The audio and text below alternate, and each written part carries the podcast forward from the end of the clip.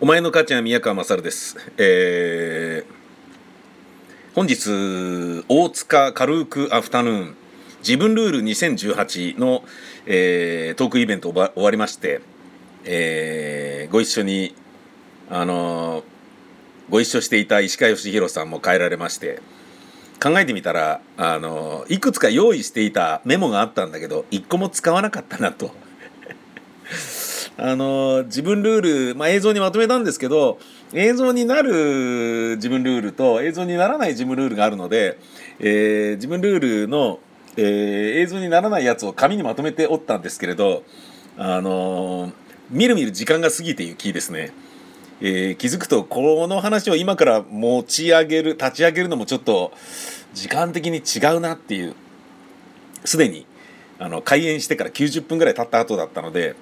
あの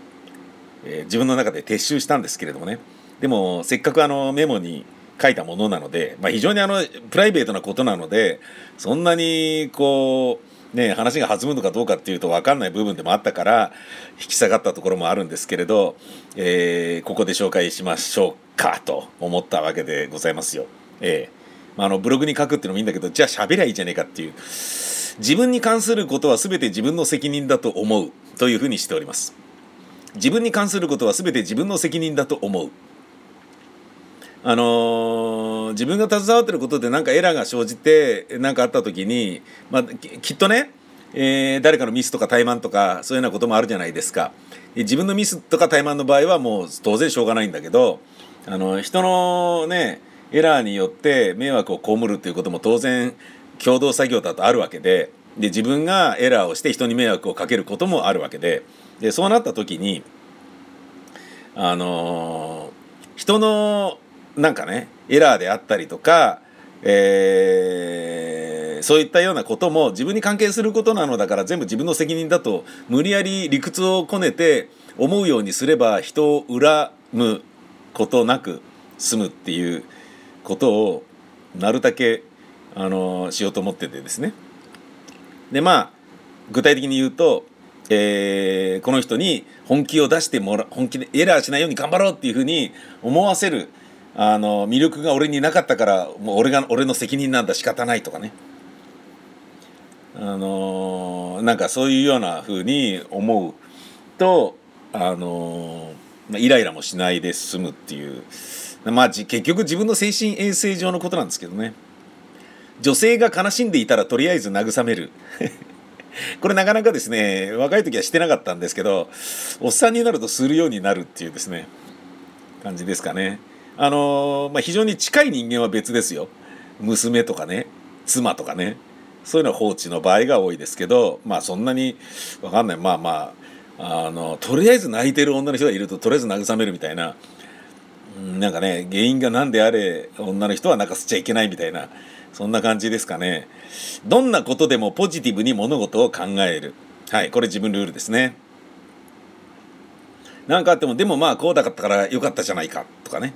でもこうなるよりは最悪ね、えー、のケースにならなかったんだからそれは良かったと思っていいんじゃないかとかね。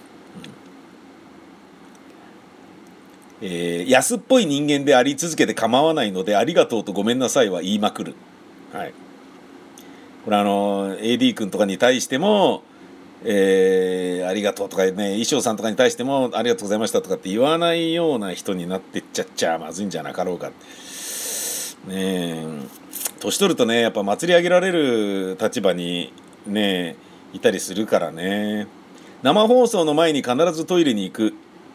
これは安心材料として言ってます。芝居の本番前にはせいろがんを飲む。これも安心材料ですね。CD は1ヶ月で1万5000円以内と決めている。はい。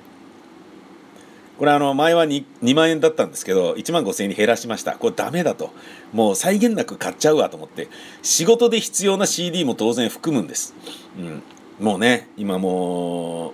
うしょっぱい世の中ですから見本番をレコード会社からもらえるなんてことはないんでね、え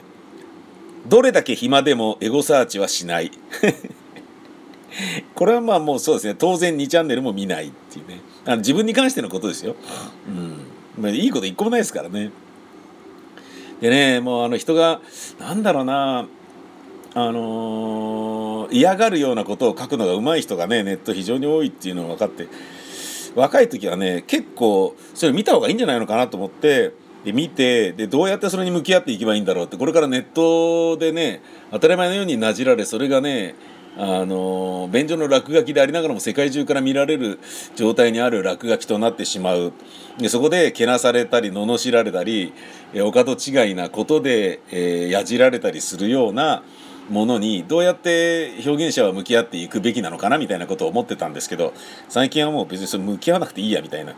ねえけなされるところまで、えー、提供している気なされるっていうところまでを提供しているサービス業なんだなっていうふうに思う以外にないなっていうふうに思ったんですよね。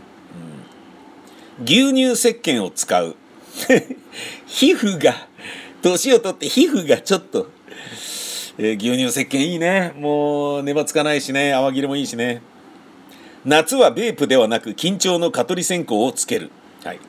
これあの、もうね匂いが夏を感じさせる風情としてありますね。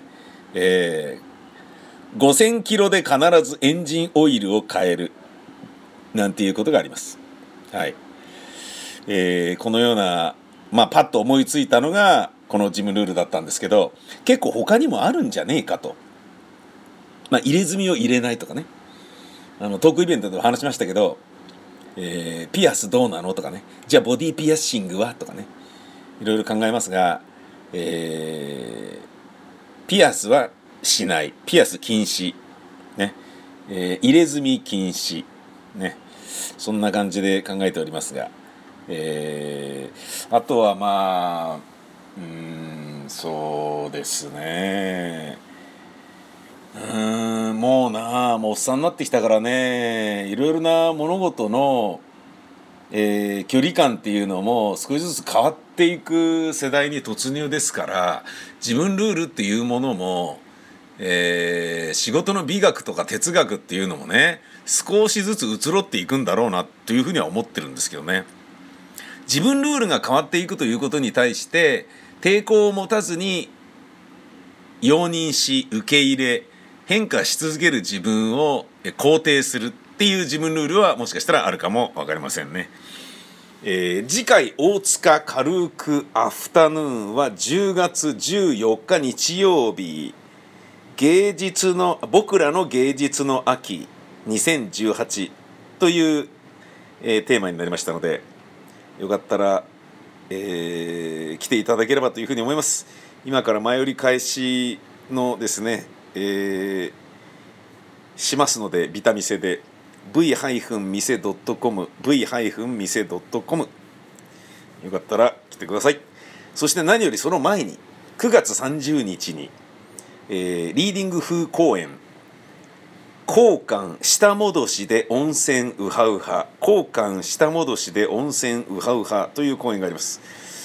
ねえあの白鳥交換というちょっと不思議なあの面白いおっさんがいたのでね過去に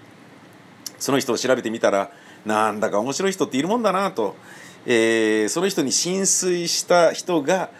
えー、その人をモチーフにした、えー、リーディング公演をやろうとして奮闘するけど僕のようなスチャラ化低俗傾聴不白演出家にもっとエンタメ性求めなきゃダメなんじゃないのみたいなこと言われて、えー、摩擦が生じどういうところに着手させられればいいのかっていうことがなかなかあの見えないまま当日本番を迎えてしまうという、えー、リーディング公演の中でリーディング公演をやっているっていうリーディング公演です。まあでも演劇っぽいんですけどね。リーディングっていうね座ったままで台本読んでみたいな感じで、まあ、僕らも1回だけやったことあるんですけど、まあ、いいんじゃないのがいいなっていうことで少人数ながらやることになりました、えー、しかもリーディングとはいええー、やるのはリーディングでやるのは奈良茶坊さんだけで奈良俊介さんかだけで、え、私宮川勝も出演するのですが私と劇団員の山梨谷梨と同じく劇団員のセキュリティ木村はリーディングではなくセリフを覚えろっていうことになってるっていうですね。リーディングじゃないじゃないですかみたいな感じになっちゃってるっていうね、えー、そちらも、えー、チケット発売しておりますのでビタミセでお買い求めの上来ていただければと。交換下戻しで温泉ウハウハ9月30日の13時からと16時から、えー、チケットありますのでよかったら来てください、えーというわけでまたです。さいなら。